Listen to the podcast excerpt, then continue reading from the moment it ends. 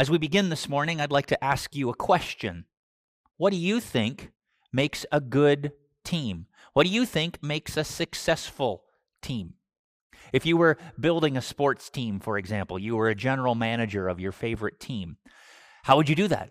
Well, you'd invest in finding the best possible draft picks and signing the best possible talent and coaches, because you know that the best kind of talent on your teams is what gives you success and wins championships. If you were thinking about attending a seminar, you would look for what kind of success the instructors have, who's on the teaching team for that seminar. Uh, if you've uh, uh, seen any of the advertisements recently for the uh, programming software uh, offering, uh, the website Masterclass, uh, they have a number of different experts teaching you a variety of subjects: history, cooking, how to train your dog, how to cook barbecue, all sorts of things for just a low annual fee. And this isn't an advertisement for Masterclass, but their advertising works like this: you should sign up for our program because we've got successful people teaching you the things that you want to learn. But you and I know that to have a successful team, it's more than talent, right? If you were looking to hire someone for your work, if you had uh, the capability, middle management or upper management, or you were your own boss and you were thinking of hiring someone, you'd want to hire someone who isn't toxic as an employee. And let's face it, if you were looking to be hired, you might be evaluating the company to see if it had a healthy work culture, uh, a place where it was fun to work. What are the other employees like? What's the boss like to work for? And, and so on. And when you're thinking of maybe dating or getting married, you you might have a list of who makes the cut and who doesn't. And it's not just based on their successes, but something intangible, something inside them. When I was a youth pastor back in Canada a number of years ago, every year or so we would have a talk where we would talk about dating and relationships. And one of the things we would talk about, kind of introduce the topic of dating and marriage, was uh, we would talk about the list. What do you think you look for in a boyfriend or girlfriend? What do you think you uh, would look for in a in a husband or a wife? And the girls would always say things like, well, he's, you know, he's got to be funny, cute, uh, you know, smart, godly, uh, those kinds of things. Yeah, so the guys sometimes what they thought, and someone would say, huh, breathing, huh, you know, and there'd be a joke, got to be hot, got to be good to look at. You know, that's honestly not much of a list.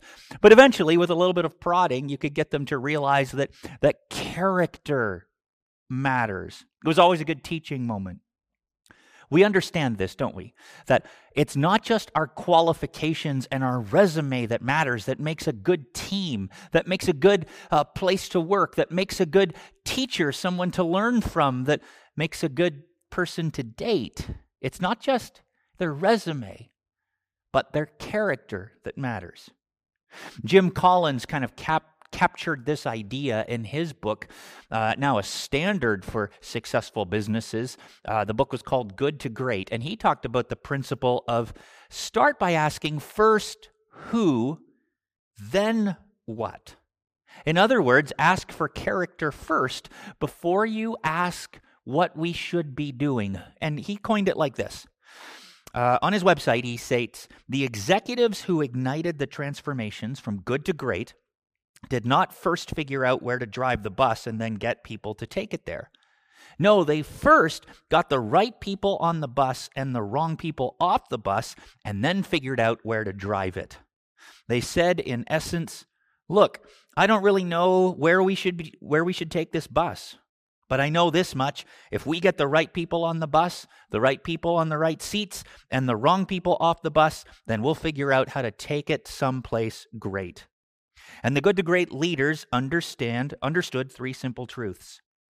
First, if you begin with who rather than what, you can more easily adapt to a changing world. If people join the bus primarily because of where it's going, what happens if you get ten miles down the road and you need to change direction? You've got a problem. Second, if you have the right people on the bus, the problem of how to motivate and manage people largely goes away. The right people don't need to be tightly managed or fired up. They'll be self-motivated by the inner drive to produce the best results and to be part of creating something great. Third, if you have the wrong people, it doesn't matter whether you discover the right direction, you still won't have a great company.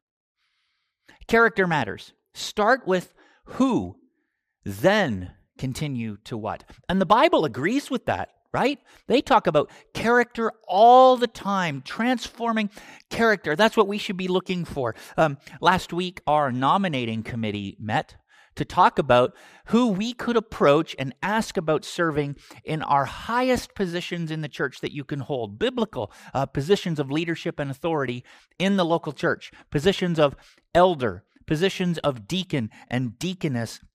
And as we looked at those qualifications to get ready for that meeting, it's a weighty set of character characteristics that we're to look for.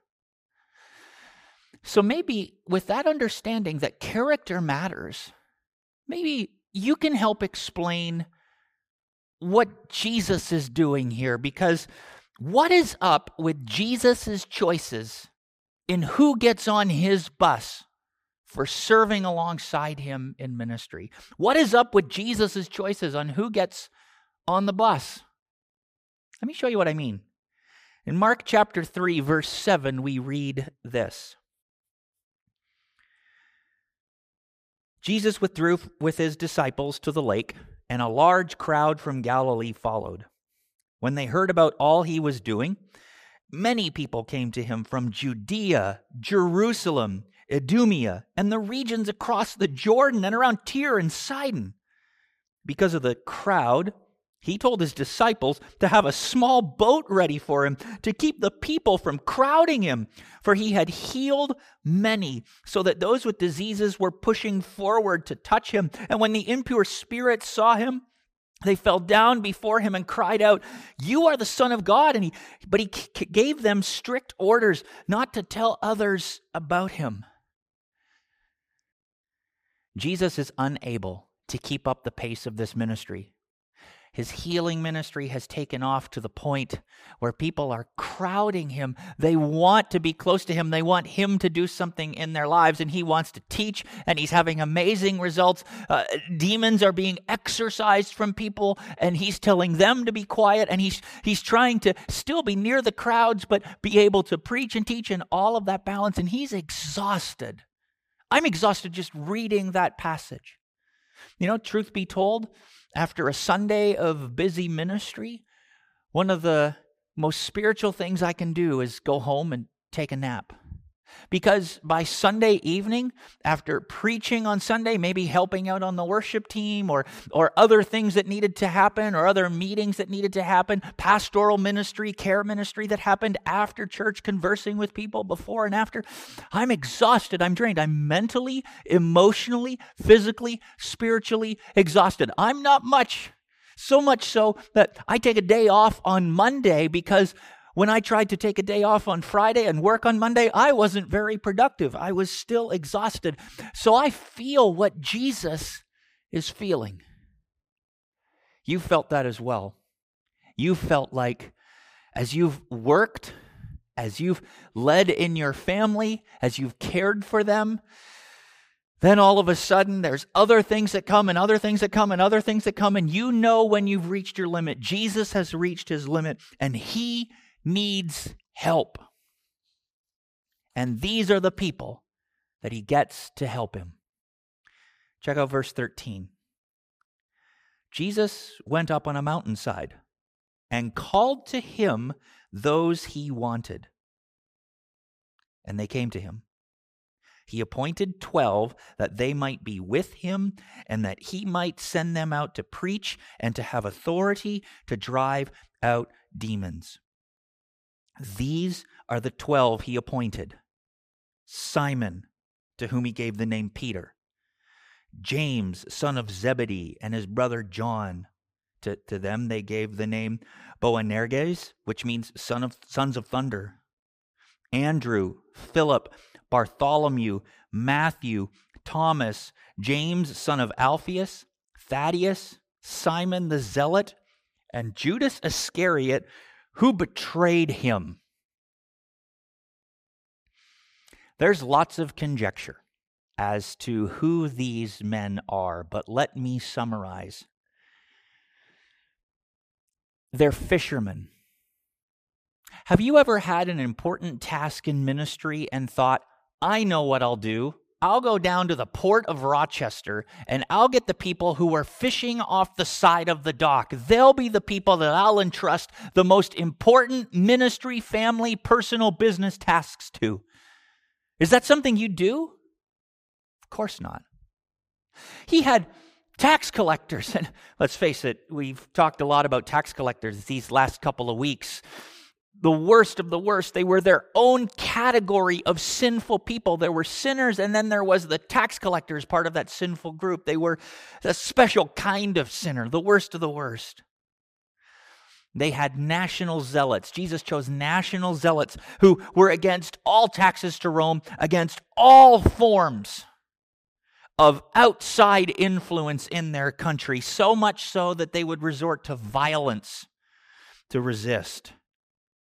And some scholars even say that Judas, with the wordplay that uh, Mark is using here when he writes his gospel, he might not even have been fully Jewish.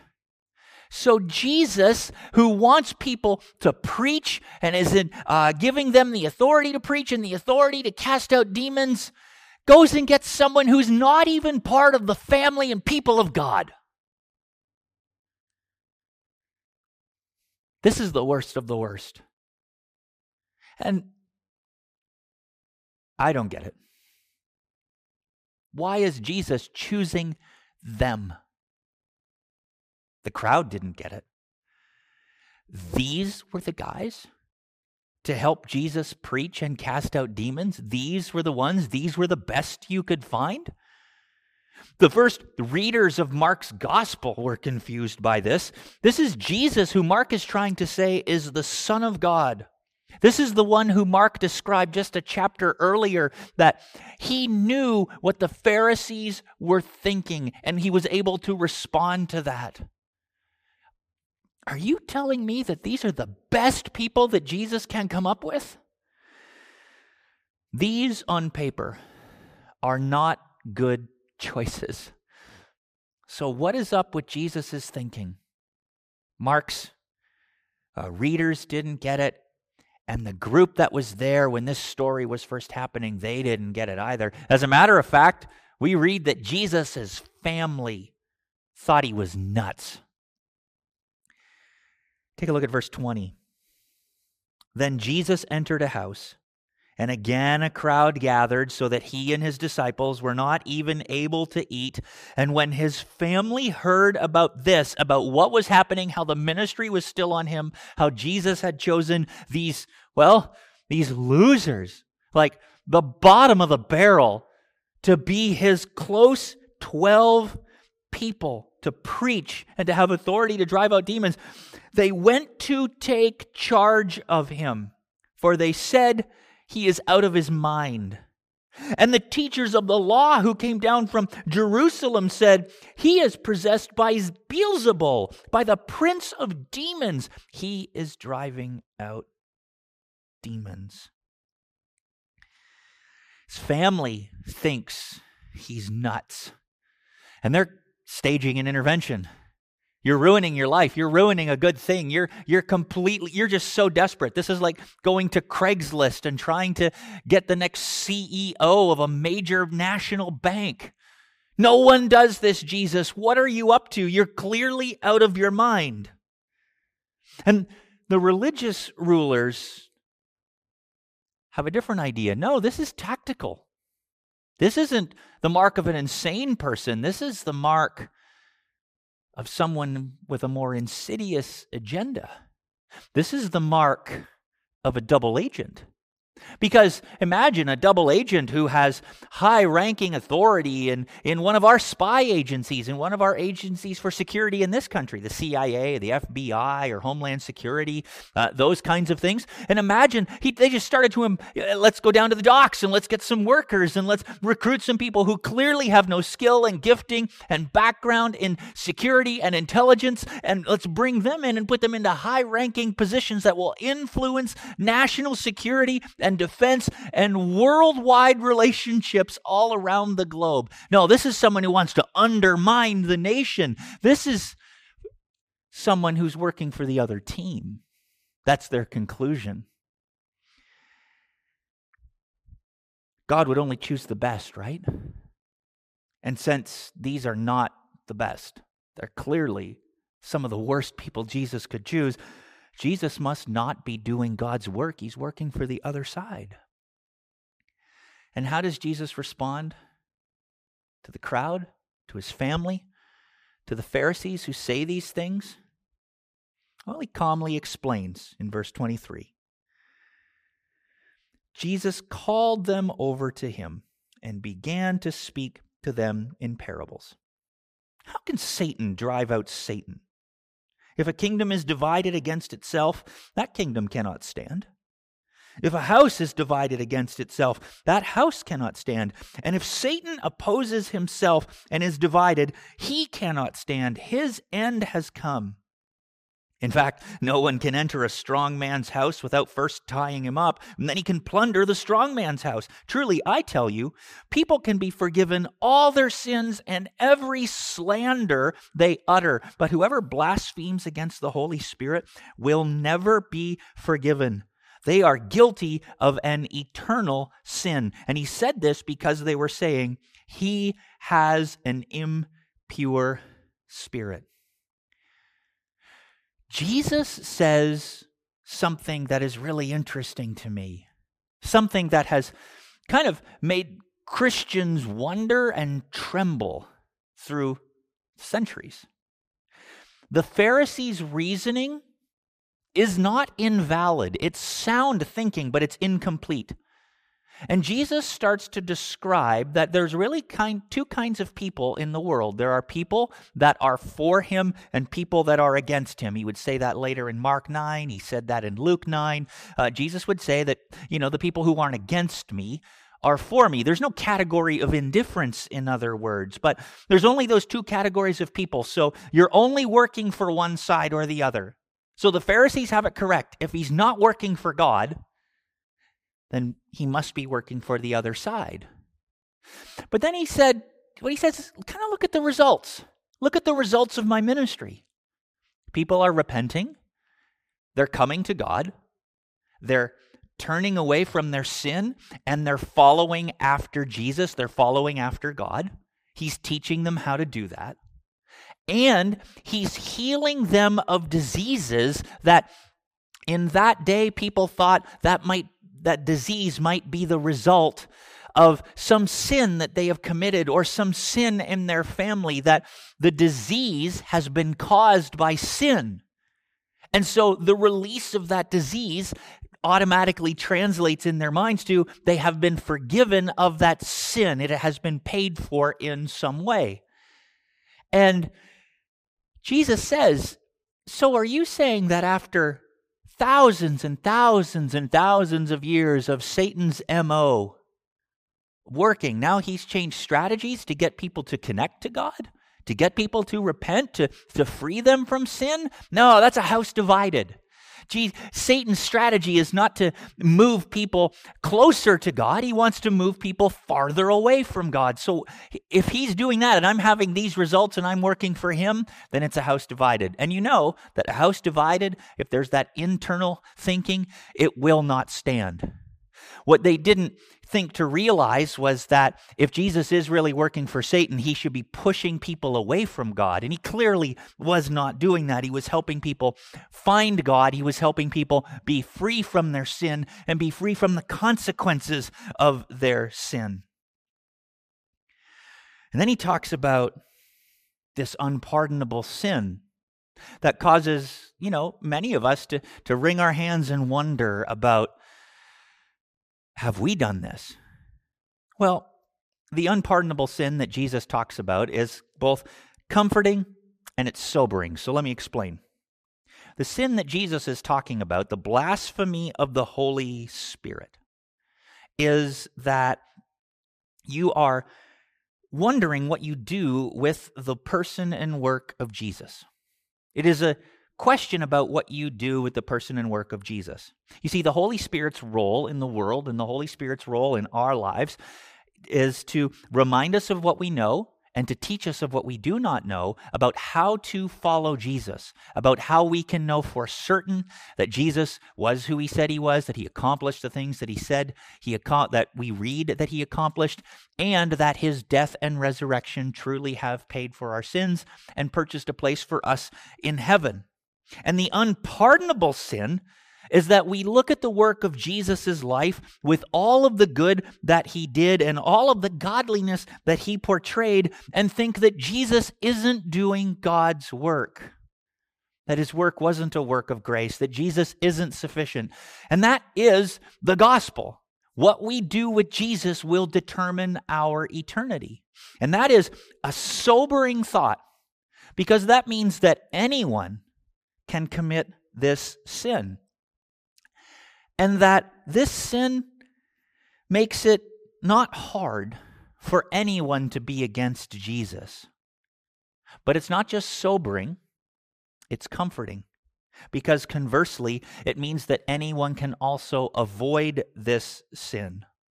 It's not hard for anyone, anyone, to be for Jesus.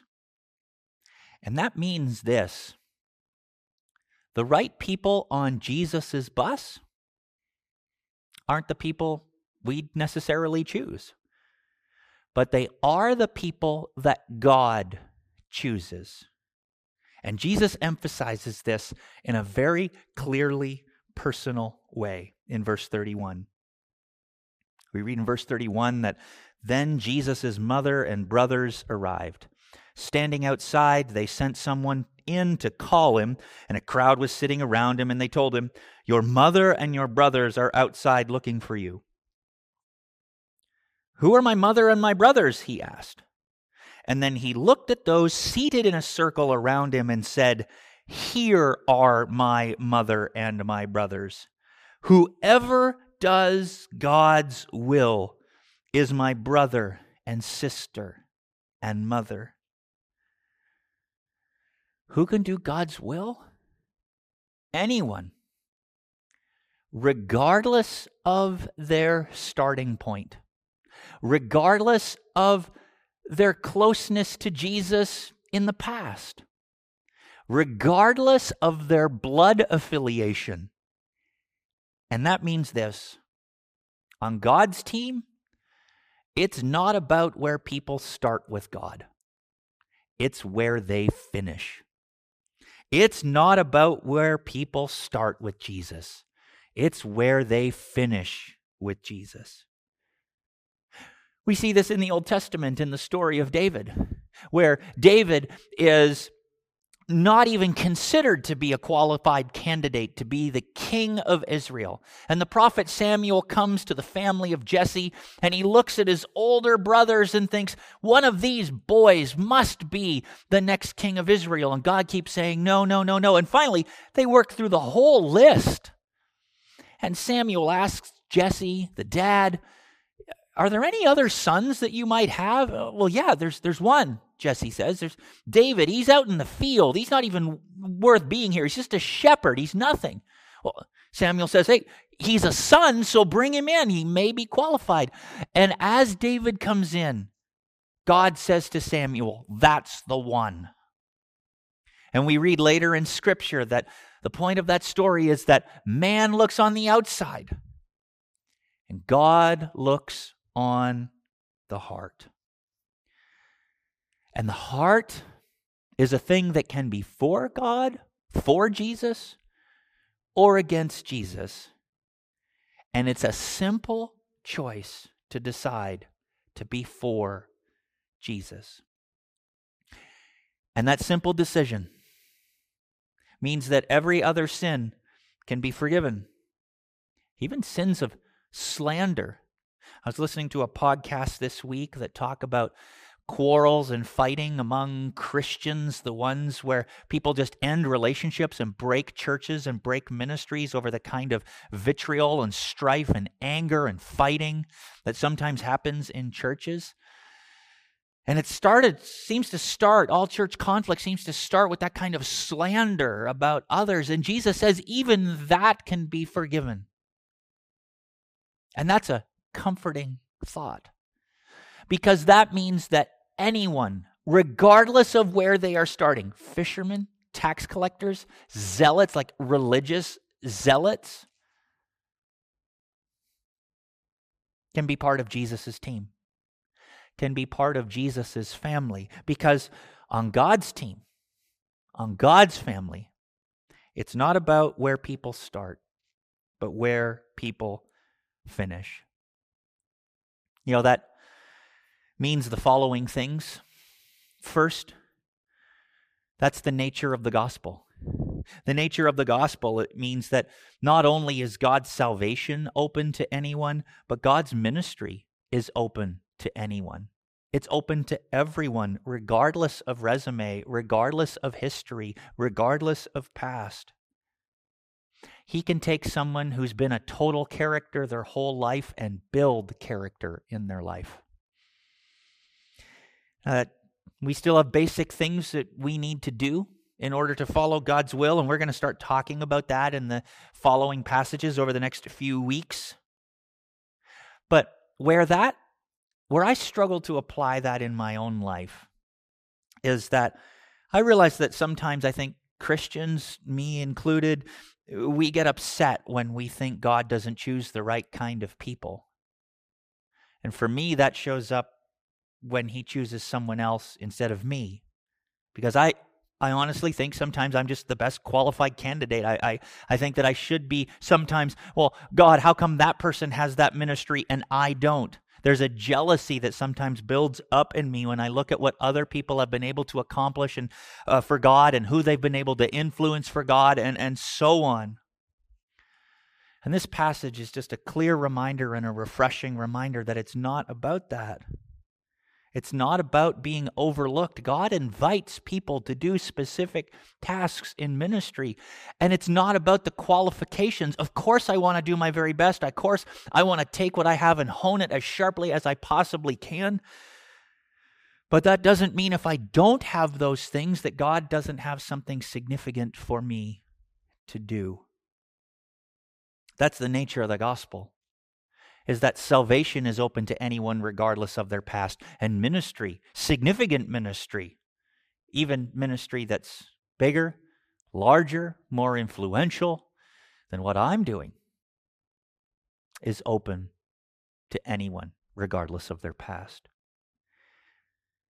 And the second thing that means, the first is that it's the nature of the gospel. The second thing that that means is that it's not about where people start, but where they finish. That's both a daily act in our lives and a summary review of our lives. It means that your decisions take you somewhere, and the things that you do daily can take you to or lead you away from a place where you can say at the end of your life, I accomplished God's will for me. The heart of a follower always knows that they're not the leader, and they live according to that. The decisions I make on a daily basis, the decisions that you make on a daily basis, ultimately wrestle around this question: not am I doing my will or your will? Are they leading us to a place where we can say, like Jesus said in the Garden of Gethsemane, as he was preparing for the cross, his death, please take this cup from me, but not my will. Your will be done. Can that be said of us? Can that be said of us daily, so that when we come to the end of our days, when our ministry time is done, people look at us, and more importantly, God looks at us and says, "You say, you can clearly tell from this person's life that they said, God's will be done in them, and they did God's will for them. I think one of the challenges that we struggle, that I struggle with in this passage, is that sometimes we look at following Jesus like it's a hundred-yard dash. In a hundred-yard dash, everybody lines up on the same line, and then it just depends who's fastest, that's who wins. However, it's more like a, a relay race and a marathon, where the relay race, an eight hundred meter relay, for example, that's around a track. And when we look at how God calls certain people to certain ministries, we think, well, that minist- that person's farther back. They're, they've got the inside track, but they're farther back. And that person on the outside, they're farther ahead. That's not fair. But you know how those uh, longer tracks work, those circles. It's not that they're even, but the distance is the same. The requirement is the same. The answer that every person needs to give is the same. Am I accomplishing God's will? Who am I for in life?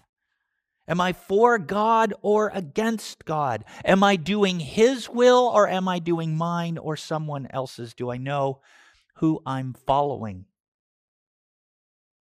And to God, being invited to serve in His family is not about the sprint, but it's a track that we run that He's wondering, where do we finish? Do we finish? It's not about where we start, but about where we finish. Some questions as we wrap up our time together. You'll be discussing them in your growth groups this week, and you can discuss them with those that you watched with today online. Maybe journal about them this week as well. Here they are. Question one. Can you think of a time in your life when you wondered if someone was serving in the wrong ministry? If you were serving in the wrong ministry? Question two. How has God used unlikely people to help you grow as a follower of Jesus? And question three. How has God grown your faith as you have served Him?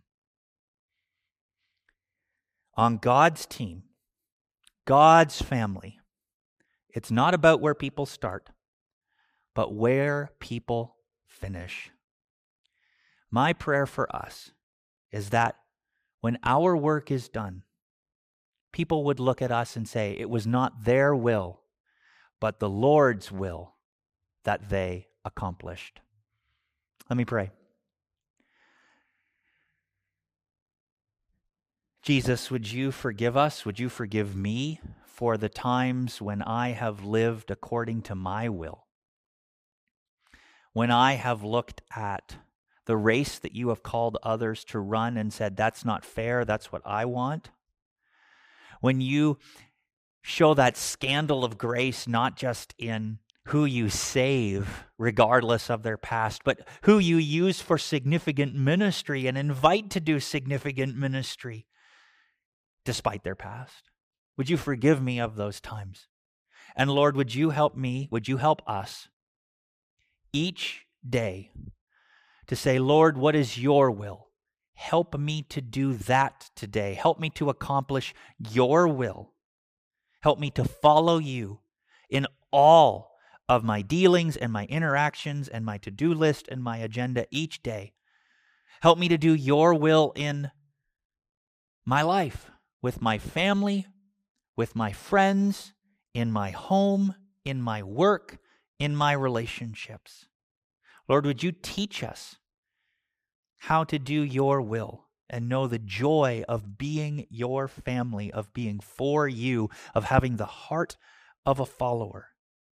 And would you continue to remind us that when we feel like things are unfair, would you remind us that it's not about where people start, but about where people finish. So would you help us to choose today to build the kind of future that finishes well?